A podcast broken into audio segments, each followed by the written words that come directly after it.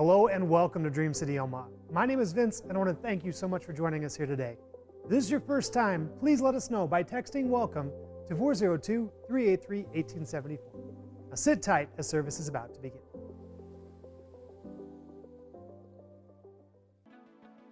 This morning, we're going to begin a new series. We're, we're going to begin a series entitled Reborn. Somebody say Reborn. Reborn. Now, I told you at the beginning of the year that this was a, a re a re year, right? Like to re is a prefix, which means to come back to or to do again. We've we've talked about refocus. We've we've looked at these re words that, that we feel like God is speaking to us for this year. And and over the next few weeks, I want to talk about this idea of being reborn. Now, if you have been around evangelical circles, you have probably at one time or another heard the, the phrase born again. That's really what we are talking about. Are you born again? Are you a Christian? Yes, I'm a Christian. What, what kind of Christian are you? Are you a born again Christian? And it's kind of one of those one of those qualifiers that is used in, in evangelical circles. And so, so today I want us to, to talk about this idea of being reborn or born again. Really, it's if you want to get theological, it's it's the idea of regeneration. And it's where God comes and produces new life in us. He, he gives us new life. And just as in the beginning, God breathed breath of life into Adam's lungs, and from the dust he created man, so also in us, God breathes life into us. It's this regeneration, it's this new life that we, we really see throughout the New Testament. We see it in, in the Gospels. We see it in the writings and the epistles of the Apostle Paul. We see it in First Peter. We see it in First John. You can't read the New Testament without reading about this new life that is available to us in Christ. But it requires us to be reborn or being born again is what gives us access to this new life. And so, so that's what we're going to, to be studying. That's what we're going to be looking at today, really wanting to lay kind of a, a theological foundation so that we're all understanding and operating from the same from the same place. What does this mean? And then over the next few weeks, I want us to look at well, what does that look like?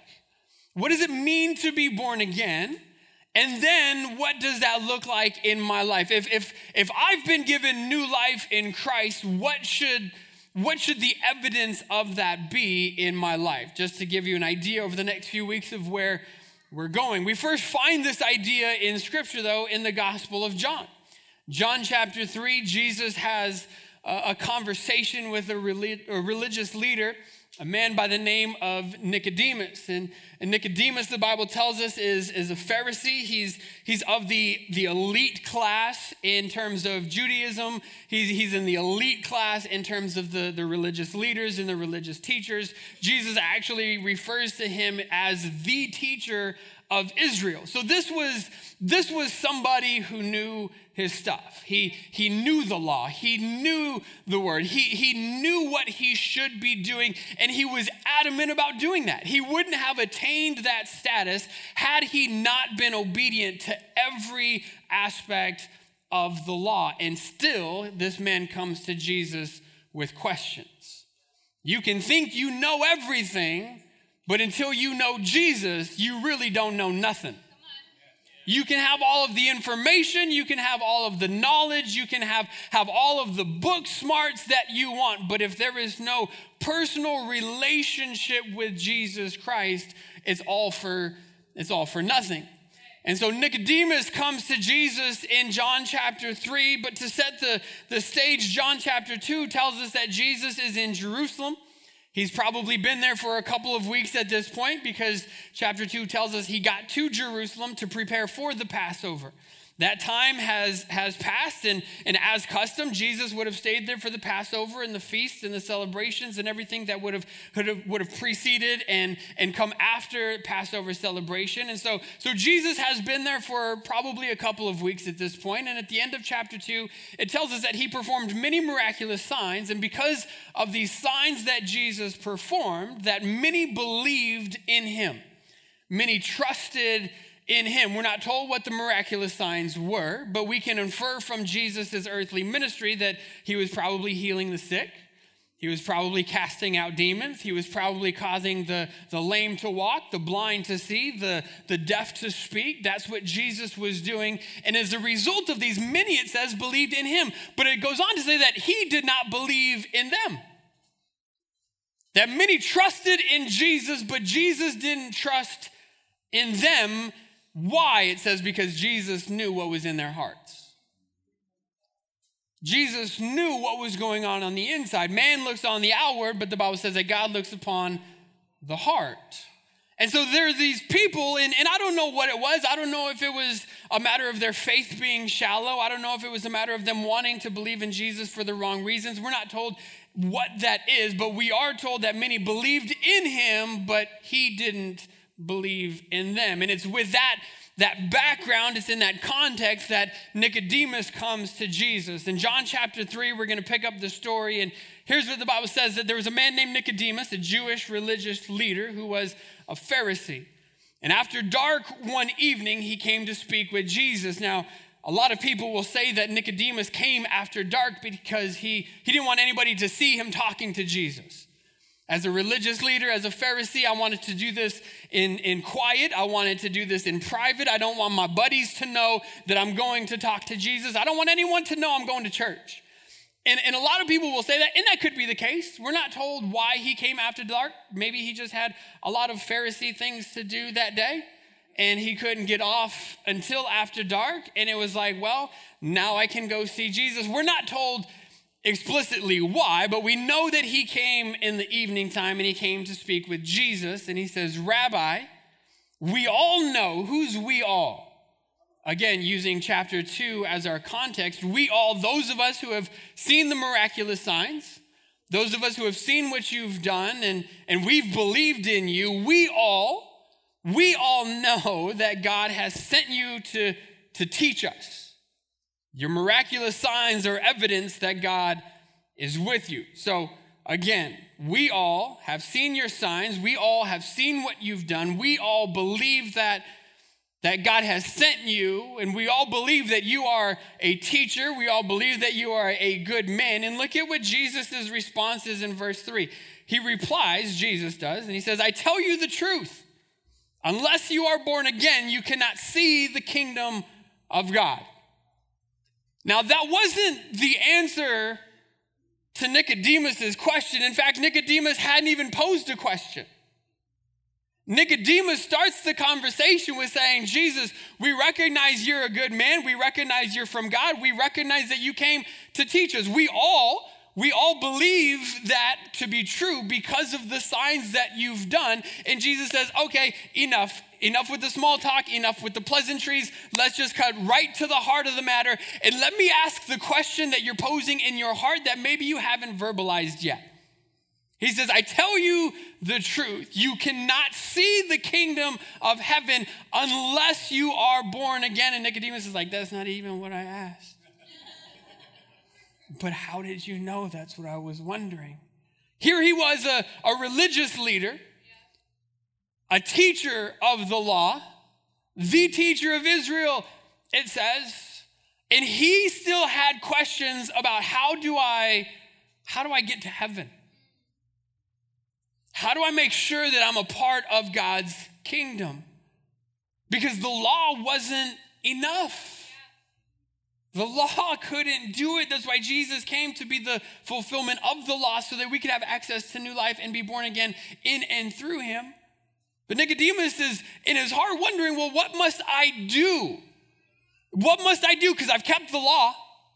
What must I do? Because I've, I've obeyed the commandments. What must I do? Because I've offered all the sacrifices. What else must I do? And he's wondering this in his heart, and Jesus cuts right to the matter and he says, I tell you the truth, unless you are born again, you cannot see the kingdom of God. What do you mean? exclaimed Nicodemus. How can an old man go back into, see, now Nick wants to go birds and bees with Jesus. Because up until this point, the concept of rebirth and, and, and new life and new birth and being born again, that was, that was not introduced to them at this point. It was a new concept to them. And so when Nicodemus hears, you must be born again, his immediate thought is, but how is that possible? Jesus we know where babies come from, right? How is it possible for, for an old man like me to go back into my mother's womb to be born again? And Jesus replied, I assure you, no one can enter the kingdom of God. See, the first time Jesus said you can't see the kingdom of God, now he says you can't enter the kingdom of God. God's kingdom is something to one day be entered into, the fullness of his kingdom in heaven. But the kingdom of God is also something that we can see here and now. Jesus taught the disciples, pray this way Thy kingdom come, thy will be done on earth as it is in heaven. So there is a kingdom to be entered into one day, but there is a kingdom to be seen here today. The kingdom of God, what is a kingdom? A kingdom is simply any place where a king has rule, reign, or dominion and authority over. So if, if I'm the king and this is my kingdom, that means I have rule, I have reign, I have authority in this area.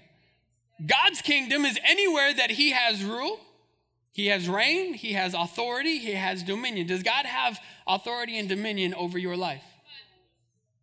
Does God rule and reign in your life? then you should be seeing the kingdom of God at work in your life. This week I had the opportunity to, to have a hard conversation with, with a group of people. And, uh, and there was a situation that had come up, and, and there was miscommunication and misunderstanding, and, and both parties had gotten hurt. And so it was one of those things that, that like, listen, we need, to, we need to get together. If, as a parent, two of my kids are fighting and they're mad at each other, then we need to get together. We need to figure this thing out. And so we called these parties together, and it was a conversation based on, on race and racial situations. And so called them together. And one of, the, one of the concerns I heard going into this meeting is that I've had these conversations conversations at work and they've never ended well. And my thought was, well, we've had these conversations under the authority of the kingdom of the world, a kingdom of selfishness, a kingdom of division, a kingdom of, of envy. Of course, they're not going to end well. But if we can come together and see God's kingdom, which is a kingdom of love and a kingdom of reconciliation and a kingdom of humility and a kingdom of forgiveness, then that conversation should end differently in God's kingdom versus in the kingdom of the world. Are you following me? And so we had this conversation and we left that conversation with a better understanding and a better relationship than we had coming in. Why? Because we see God's kingdom as members of God's kingdom. I look forward to the day where I will enter the fullness of his kingdom, but as a follower of Jesus, I better be seeing his kingdom in my world. Amen.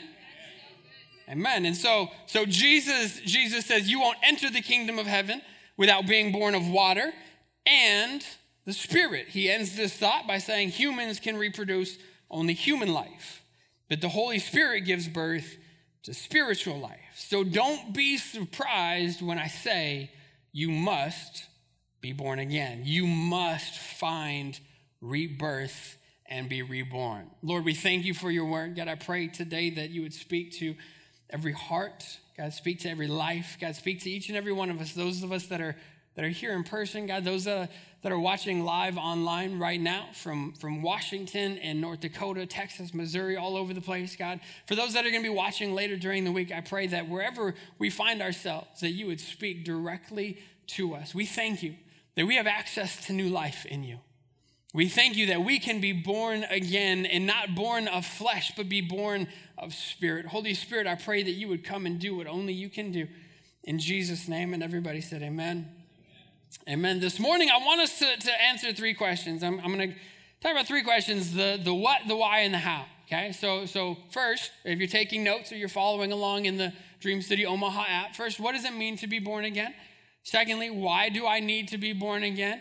And then third, how do I gain access to this new birth or, or how do I how do I enter into this new life that Christ has made? First of all, though, what what does it mean? What does it mean to be born again? If I were to to give you a, a definition, a very simplified and potentially oversimplified definition, here's what I would say being born again is to be given new life from the Father by the work of Christ and through the power of the Holy Spirit. Very simply put, very simply stated, what does it mean to be born again? To be given new life from the Father. So the Father comes and He's the one that brings and gives us the new life by the work of Christ, because of the completed work on the cross and because Jesus rose again, which we celebrated last week. That is what gives me access to this new life. And it's through the power of God's Spirit that He makes that possible. What does it mean? That's very simply what it means. Again, this isn't something that we only find in John chapter 3 and in Jesus' conversation with Nicodemus, but we find this throughout the New Testament.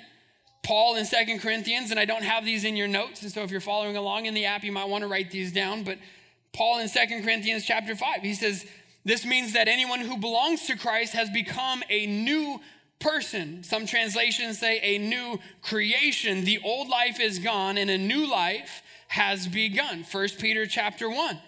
Peter writes, and Peter says, It is by his great mercy that we have been born again because God raised Jesus Christ from the dead. Again, by the work of Christ and through God's, God's, God's power, uh, through the, the work of resurrection, we have been born again. Titus chapter 3. He saved us not because of works done by us in our righteousness, but according to his own mercy by the washing of regeneration, just rebirth, being reborn and renewal of the Holy Spirit. To, to be born again means that the old John is gone. That's what that's what it means. So so being born again doesn't just mean that I have been converted. Being born again doesn't just mean that I believe that that Jesus was a good teacher. Being born again doesn't mean doesn't even mean that maybe I prayed a prayer one day. To be born again means that that I have, I have died to myself, the old way of thinking, the old way of doing things, the old habits, the old patterns, the old behaviors, the old mentality, all of that is gone with John, the old John. And God has breathed new life into me. And through the power of the Holy Spirit, He is leading me each and every day in how to live that new life, giving me His word as instruction and His Spirit to enable me. That's what allows me to live this new life in Christ. That's, that's what it means to be born again. We pray a prayer, but then nothing changes. Then I would question is the old really gone? Well, I don't want to go to hell, so Jesus, please save me. Okay, that's fine. That's part of it. But in and of itself, that, that is not enough. Because that's what Nicodemus says. He said, Look, we all believe. You can believe in him and him not believe in you. That's what John chapter 2 said. Because of the signs and wonders that Jesus did, many believed, but he did not believe. It's the exact same word. In the original language, those that believed in him, he did not believe in them because he saw what was going on in their hearts. You can come to church, you can sing the songs, you can go on mission trips, you can give to the mission trips, you can, you can do all of the things, and yet when God looks at your heart, does he believe and does he trust in you? Being born again means that that old is gone, and now I have access to the new life. Again, over the next few weeks, as we talk about this new life, I want you to understand that salvation is not the end. When I'm born again, yes, my, my sins are forgiven. I'm, my name's written in the Lamb's book of life. I'm given the promise of, of eternal life in Him. I have been saved. I have been redeemed. I have been born again. I have been made new. That is not the end. I think a lot of people, when they give their heart to the Lord and they they experience this new birth. They're like, okay, well, I got my get out of hell free card and now I'm go. Like we're playing Monopoly. Can I just can I just advance to go and collect $200? Is that is that what happens next? No, because that's that's not the end of the story. The same way as in the natural when you were born, that's not the end of your story. That's just the beginning of it. When you are reborn in the spirit, that's not the end of your journey. That's not the end of your story. That's not the end of your experience. That's just the beginning of it. And as in the natural, when somebody is born, things begin to change and things change quickly. So, also, when we are born again in the spirit, there needs to be change and things need to progress and things need to move on. So, why Paul wrote and said, Listen, I wish I could give you spiritual meat, but you're just spiritual babies, and I can only give you milk right now. As, as a baby in the natural, when you are born, the only thing you can process is milk. And then you move on to nasty baby food, which is like, I think that's like the weeding out process. Like, if you can eat this, then, then you'll be good.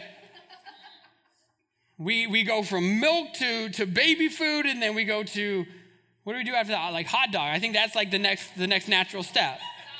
You go from you go from Gerber to Oscar Mayer. Like that's the next that's the next jump that is taken. But there's this progression that happens and it's marked by experiences and, and baby has has his first steps. And I remember watching my kids take their first steps. I remember hearing my kids take the, speak their first words and, and I remember them eating their first steak. And I re, all of these first that we experience in the natural, it should be the same in the spiritual. We shouldn't just come and get saved and, like, okay, now I'm born again, now I'm made new, and I just get to stay the same as I am now. No. You're not supposed to be a spiritual baby for the rest of your life. There are things that should take place. If in the natural things didn't take place, we would know something was wrong. My kid's not speaking, my kid's not eating, my kid's not growing, my kid's not, whatever the case may be. Something needs to be addressed here because something is, is not right. In the spiritual, though, why don't we do that? I've been saved for 30 years and I've never led anybody to Christ. Is there something that I'm not doing? I've been saved for this long, yet I still struggle and fall into the same things I did 20 years ago? Is there something that's wrong? My life looks the exact same as it did before I found Jesus. Is there something I'm not doing? Is there something I'm missing? And the answer would be yes. It's the new life that comes through Christ. Yes, there is this rebirth experience, but this, this point of being born is so that you can live. The point of salvation, yes, is to one day make heaven our home, but it's also to see God's kingdom come here and now.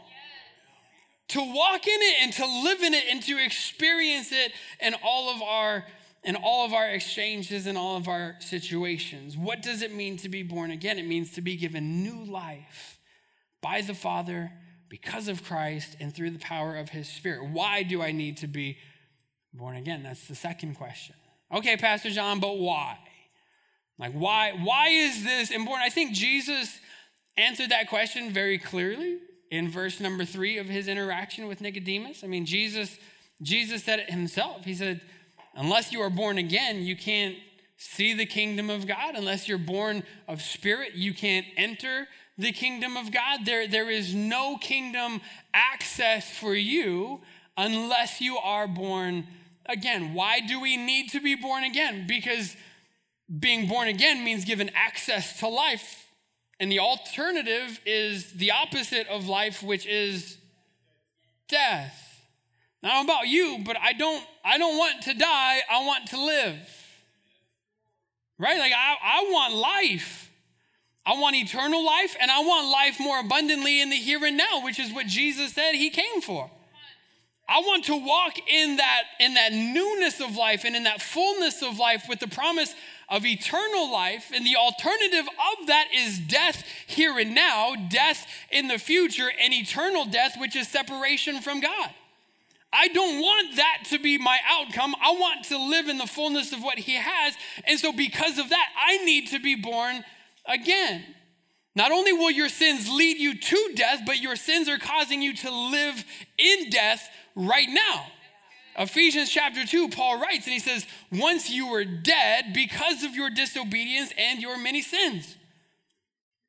Like we, we want to quote the, the scripture that, you know, the wages of sin is death. And we quote that scripture, and that, that just simply means that the, the result or the outcome or what I get for my sin is death. And we, we, we think of that in looking forward to this eternal separation from God. But but Paul writes and says, No, when you were sinning, you were dead. You might have had breath physically, but spiritually, you were dead. You were dead in your sin, and you were dead because of your disobedience. You used to live in sin just like the rest of the world. He goes on, verse 8, but God saved you by his grace when you believed, and you can't take credit for this. It's a gift from God. Salvation is not a reward for the good things that we have done, Nicodemus. Salvation is not a, a reward for all the things that you know and all the scripture you can quote. Salvation is not a reward for having your good deeds outweigh your bad deeds at the end of it all. No, salvation is by grace through faith in Jesus Christ alone. Jesus said, I am the way, and I am the truth, and I am the life, and no man, nobody comes to the Father except through me. He said, I am the gate. And unless you enter through me, you won't see and experience the kingdom of heaven. Why do I need to be born again? Because without it, all I'm living in is death. Death in my mind, death in my spirit, death in my soul, death in my heart, death in my relationships, death in, in despair, and nothing here and now. And yet I have access to so much more if I would just be born again. If I would just allow God to come and do this regeneration work in me. I don't want death, I want life. The Bible says that it is appointed once for man to die, and after that, the judgment. It very clearly tells us that each and every one of us one day will stand before God and give an account for every word, every deed, everything that we've done. And unless we have been born again, unless we have relationship with Jesus, unless we have this new life that has been made available through Christ, he will look at us and say, "Depart from me, I never knew you." Depart from me, I never knew you.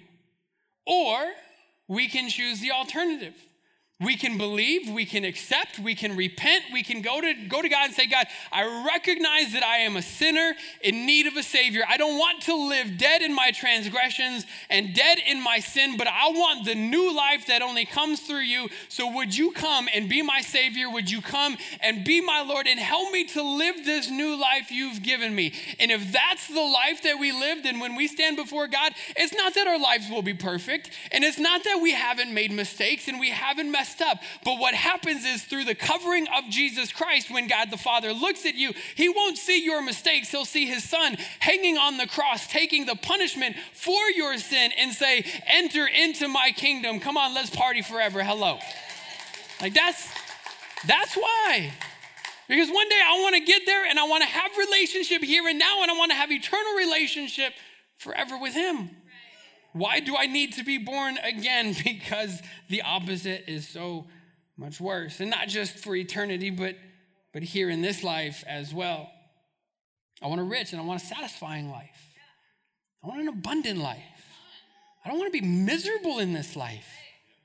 Hello. You don't have to be miserable. You don't have to be afraid. You don't have to walk around with anxiety. You don't have to walk around with fear. You don't have to walk away in bondage. You don't have to walk around in darkness. Why do I want new life? Because in this life, I don't want to walk in darkness, but I want to be a child of light. Because I don't want to walk in bondage, but I want the freedom that He's given me access to. Because I don't want to walk around in fear because I recognize that He hasn't given me a spirit of fear, but power, love, and of a sound mind. Because of all the promises that I have available to me as I live this new life, I can struggle and I can try and make it happen on my own and I can, I can try and work it all out. But listen, when I've tried to work it all out, I've just made a mess of everything at every opportunity. And yet, when I read God's word, I have access to his promises.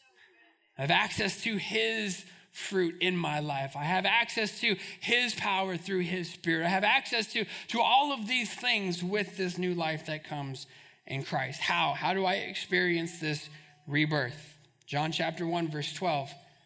John chapter, our first John 1 12 says this. It says that to all who believed him and accepted him, he gave the right to become children of God. There again is that, that idea, that picture. Children of God, born of God, being born again through the Spirit. They are reborn, not with a physical birth resulting from human passion or plan. Come on, Jesus. But a birth that comes from God. to all who believed him and accepted him. How do I experience this rebirth? Nicodemus came and said, We believe you. And Jesus says, But do you accept me? That's what Nicodemus said. We all, he says, we all believe. We all believe in you. Jesus says, But do you accept me? We come to church and say, Jesus, I believe. I believe in you, but do you accept me? Accept you as what? Accept you not just as Savior, but accept me as Lord of your life. Well, what is that? What does that mean? It means I'm your master. Because that word Lord, it's, it's a word that we don't like. I don't,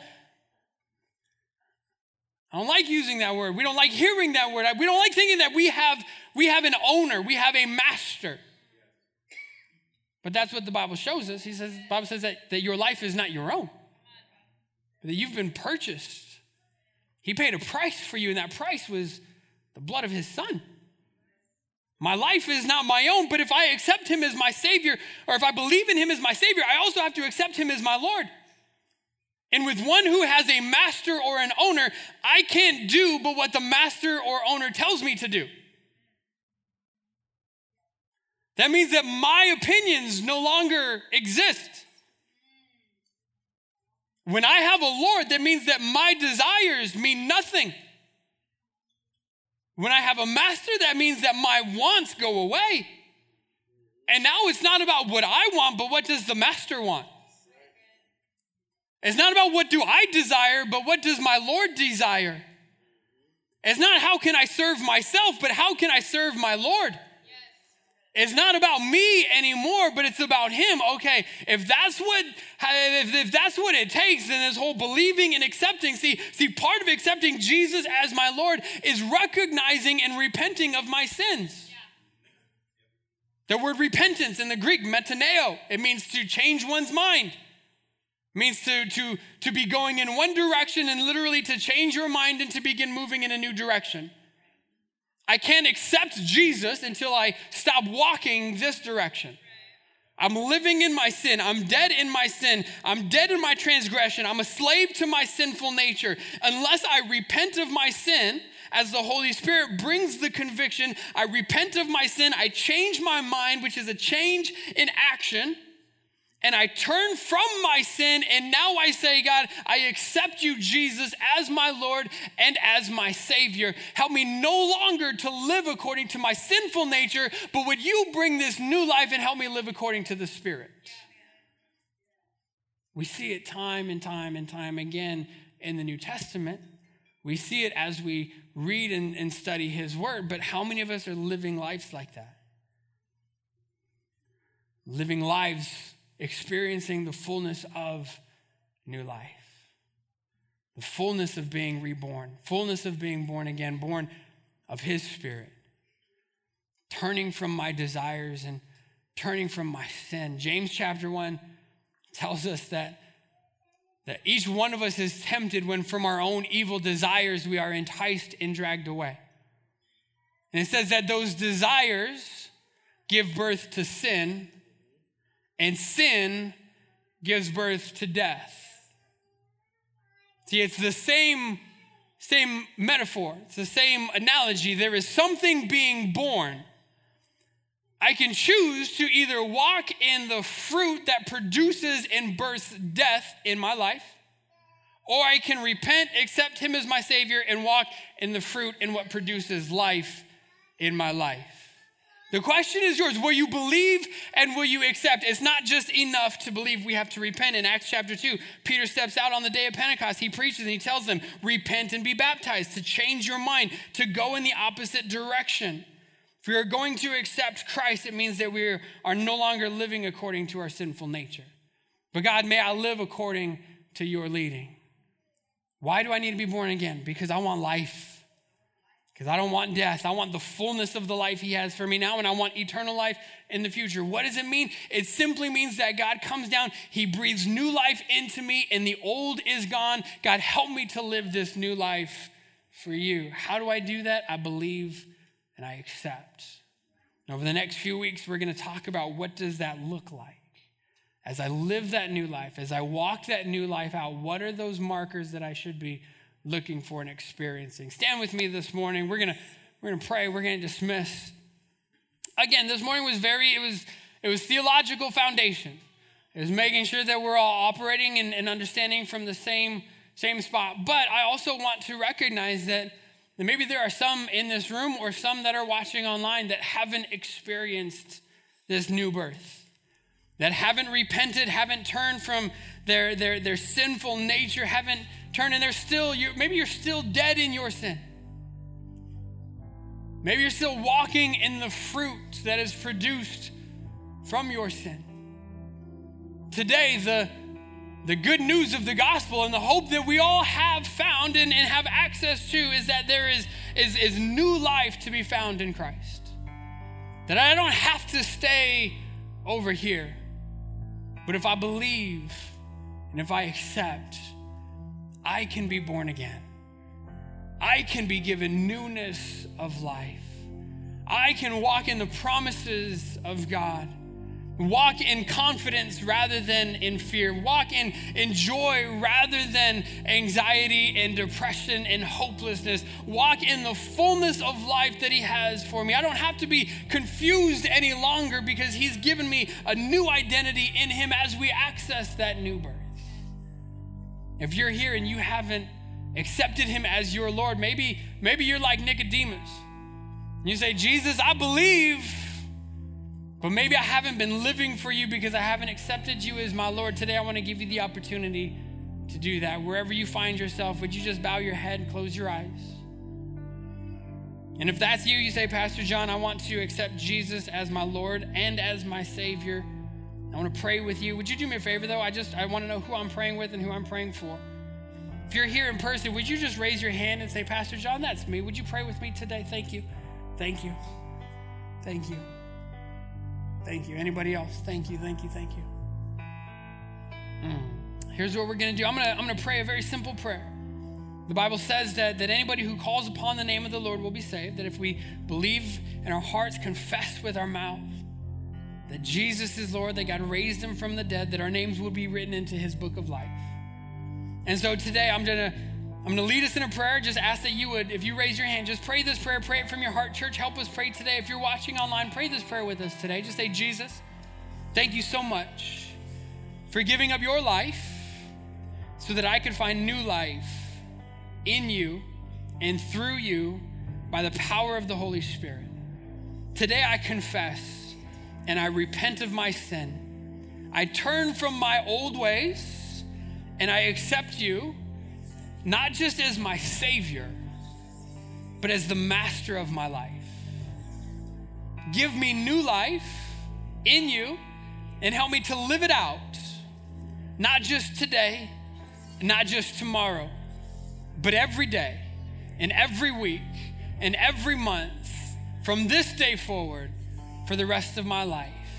Thank you that while I was dead in my sin, Christ, you died for me and gave me access to new life in you. In Jesus' name. Lord, I thank you for those that prayed that prayer. God, I pray that, that you would you would continue to, to reveal, continue to, to make yourself known to them.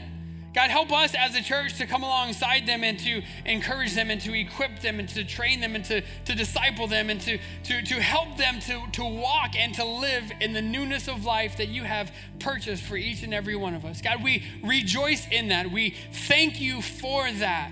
God, that we're no longer dead, but you have breathed the breath of life into us, a newness of life. Help us to live that life for you each and every day.